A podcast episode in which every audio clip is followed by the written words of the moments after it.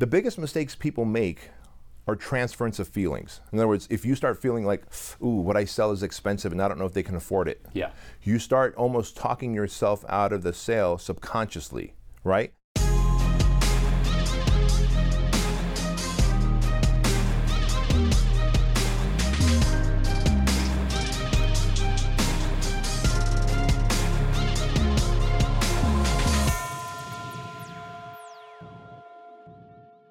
Hey, friend, let me tell you a fact of life. If you want to build an empire, you have to learn to sell. Is that right? That is right, my friend. All right. So, hi, I'm Craig Ballantyne. This is Bedros Keuilian from the Empire Podcast. And today we're going to go back to a topic that is super important, which is selling, right? You gotta be selling, dude. Yeah, I mean, you got to be selling in your business, in your personal relationships, your family. Everything is about sales and persuasion, right? Yeah. In, in fact, you know, a lot of people I think feel that maybe selling is something that's slimy. It's not. It's not genuine. I think it is the most genuine thing we do. We sell people when we tell them, ask them, "Hi, how are you?" And if you say, "Fine, thank you," I'm hoping that you're selling me on the idea that you're fine, right? So selling happens at every level. But I think today we're going to break the myth why selling is okay and it's not so bad as people think it is. Yeah, you know, even just before this, we were we were jiving around. We were talking about a TV show, and you were selling people on a TV show you like because you wanted them to check it out because it was in their best interest, right? Right, right, yeah, yeah. Curb Your Enthusiasm. In fact, um, I don't know if anybody out there watches Curb Your Enthusiasm, but awesome show. Yeah, you're selling them on it right now. Uh huh. Okay, so when was the last time you were sold something?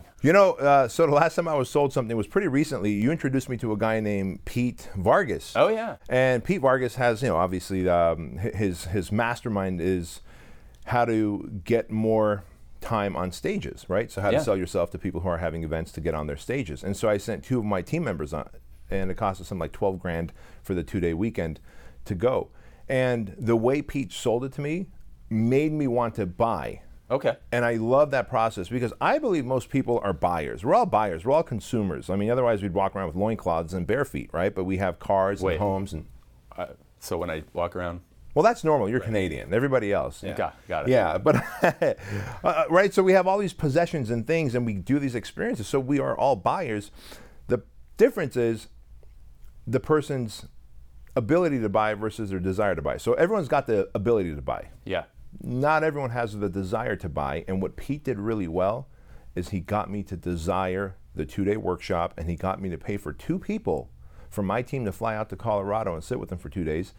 And I was more than willing to because I saw tremendous value in it and I saw the outcome that it would produce. And I think that's the easiest way to sell is deliver value and of course show the buyer the outcome they're going to get. So you got on the phone with Pete, which I think is a first step because it's a lot harder to say no to somebody on the phone. It's even harder to say no in person compared to say, you know saying no on email. So why don't you walk us through uh, without giving away too many of Pete's secrets? It's okay, Pete. Uh, we're, we're promoting you here. Don't worry. Right. But tell us uh, the, how the conversation went and what some of the lessons were in the selling.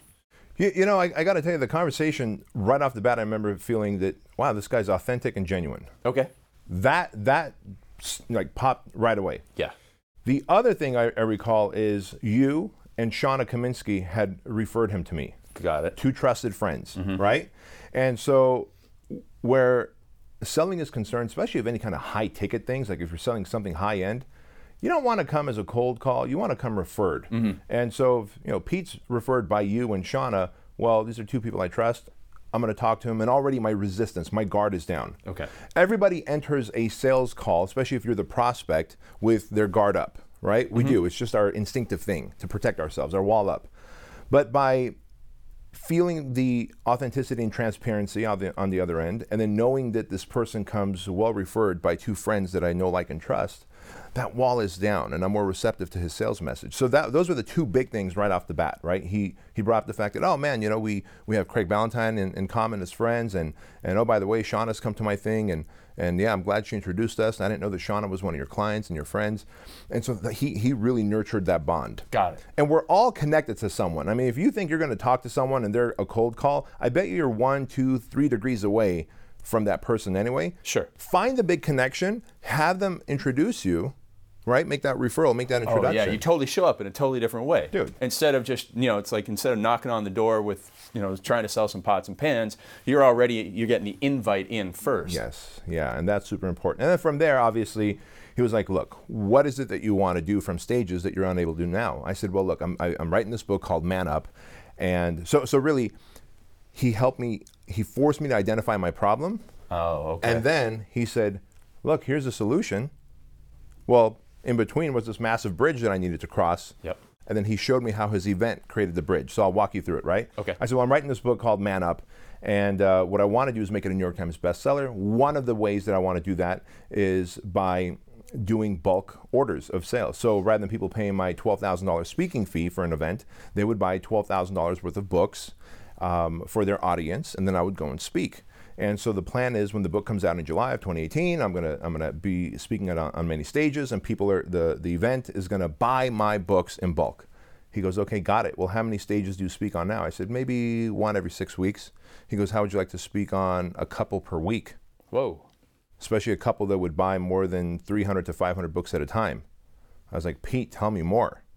He goes, well, you know, there's a process to this, from the approach to the introduction to getting the reviews at the end of that talk mm-hmm. from that and i dude i've spoken like maybe about 30 40 stages not on my own and i've never once asked them for a review or feedback. Got it. testimonials that i can then take to a bigger stage and a mm-hmm. bigger stage. So he also gave me some nuggets right? And he showed me the what that i'm missing Yeah. but he didn't tell me how to get those reviews. So he made it very clear that this is where you are. You need bulk orders of books sold. This is where you want to be he showed me obvious things of what's missing but he didn't tell me how to get it Yep. and he said, but if you come out, I said, well, I don't, have time to come out. I don't have the desire to come out. He goes, found a solution for me. Do you have a team member who's trusted that can do this for you? I said, yeah, my director of PR. Great. Send her out. And so this is how that bridge was was made. But honestly, the sale was made. If he just said, look, it's it's 12 grand for two people, um, and we're going to get you on more stages, I would have said yes, because it already came referred from two people that I trust. The bridge that he made from my problem to his solution was the gravy on top. Awesome, awesome. And so that actually brings me to the next question because, you know, he basically had to make sure he didn't talk himself out of a sale. Yeah. So when was the last time you were unsold by somebody? Oh man, um, I was actually unsold by a contractor. So you know my million dollar mistake building down the street. Yeah, yeah. Um, Building the gym there now? Yes, yeah, I'm building a gym, and so we were talking to a contractor to figure out, you know, what walls we're going to knock down, how we're going to raise the ceiling up higher, and how the flooring is going to look, etc. And this guy came actually referred, yet another referral. Okay. Ironically, he talked me out of the sale when he kept making suggestions that I didn't want because he didn't listen to who I am. See, he thought I was just a regular guy who's not in the fitness industry, so he was making a gym for some entrepreneur. So he started coming up, well, we'll have a whole bunch of treadmills there and stuff. And like I can give two shits about a treadmill, right? I want I want weightlifting equipment, I want functional equipment, I want a big grass strip to flip tires. And so I kept saying, well, this is what I want, but he kept pushing me to almost like uh, uh, gyms that you find at Bellagio, Aria, like the big hotel gyms. Yeah. I'm like, that's not what I want. And so rather than feeling like I have to keep, I was like, this is how the relationship is going to be with him. Right. Just I'm going to keep fighting him along the way. So he didn't take time to listen, and instead he kept vomiting from the mouth of what he thought I should do, not realizing that I live in the gym space. And so he talked himself out of a $200,000 gig. Wow. Yeah. All right, so that is a huge common mistake, not listening as a salesperson. What are other some big mistakes that salespeople are making, whether they're selling fitness memberships or whether they're selling uh, coaching programs or whether they're selling their books or whatever it is? Yeah. Where are we screwing up? Yeah, I mean, what, like you said, if it, it could be a five or ten thousand dollar course. It could be something that Pete Vargas did, which is like a two day, twelve thousand dollar weekend. It could be our our fifty thousand dollar Empire Mastermind, Yeah. right? I mean, there's so many big ticket sales. Uh, Joe Polish has his uh, 25k group. The biggest mistakes people make are transference of feelings. In other words, if you start feeling like, ooh, what I sell is expensive and I don't know if they can afford it, Yeah. you start almost talking yourself out of the sale subconsciously, right? And or or or you think you know what they want better than what they tell you what they want. Mm-hmm.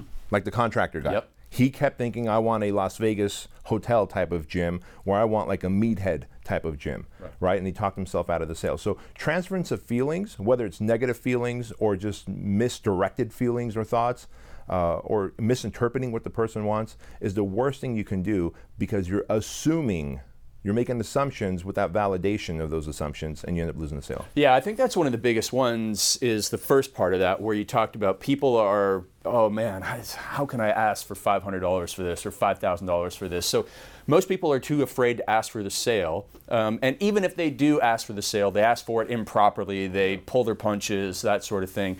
So what are some of the tips that you've given people over the years to like go and become a better salesperson? You've taught me to ask for a $25,000 sure. sale and I've made it. And now you're like, you got to ask for more than that because right. you know I know that I could have gotten more than that from a lot of people. Well, actually, before we even go into that, I mean, both your twenty-five thousand dollar workshops, and, and I was one of the ones who paid you for that, um, and your nine thousand dollar one perfect life workshops.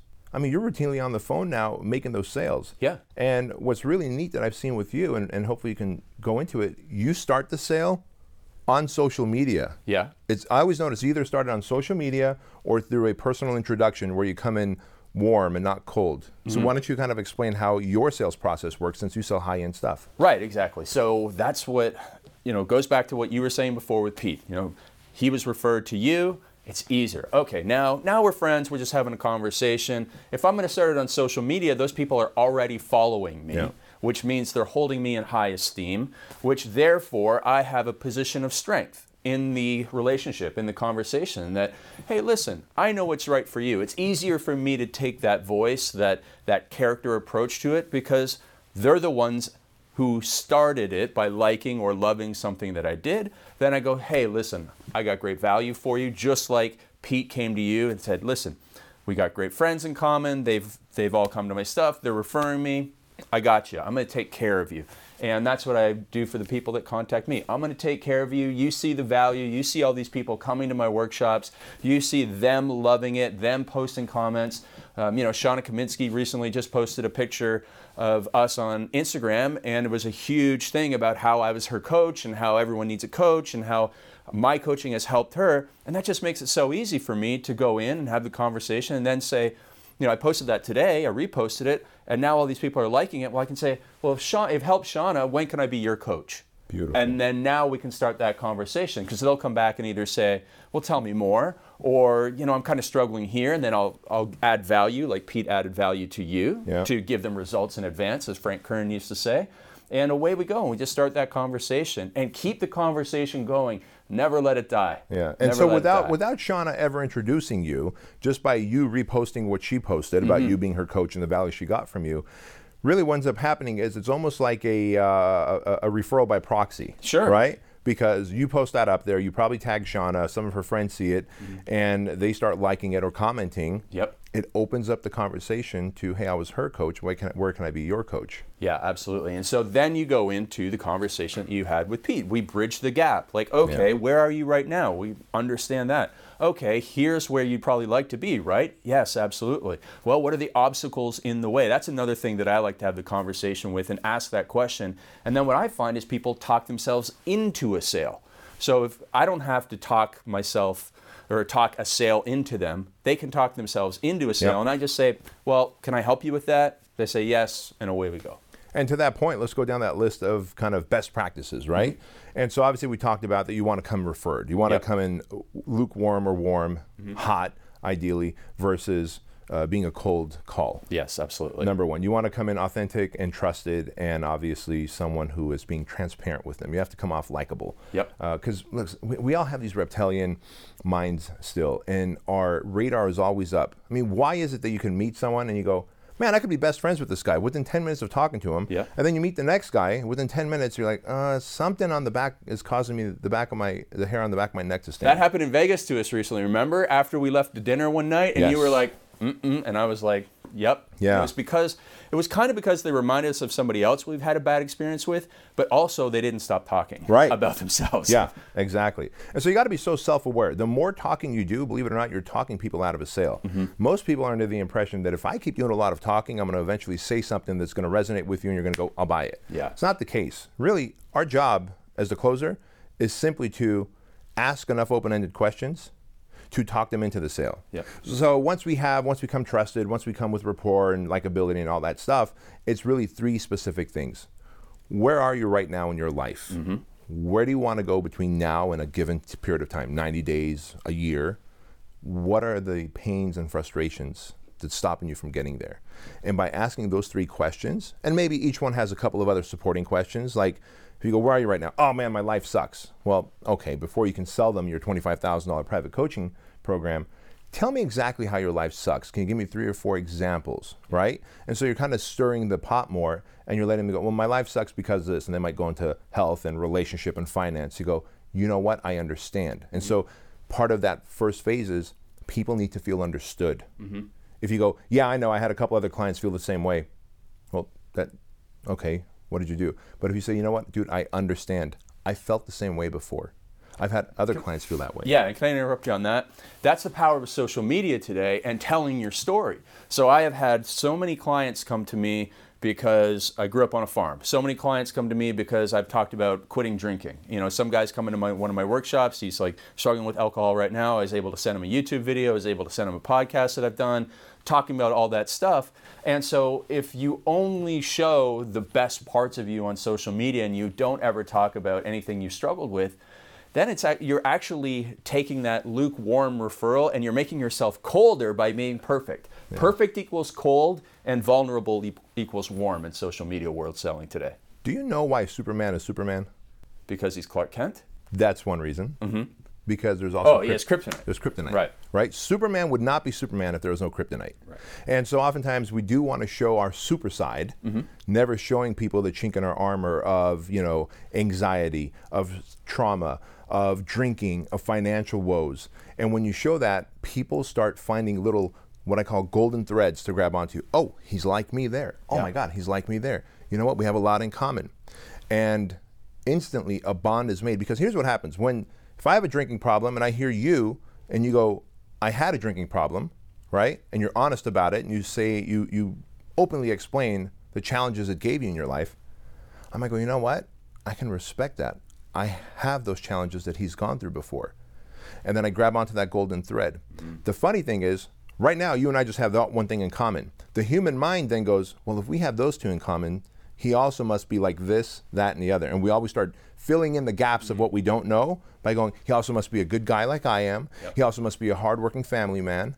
And so we start building on top of that golden thread and literally start manufacturing more rapport Yep. right?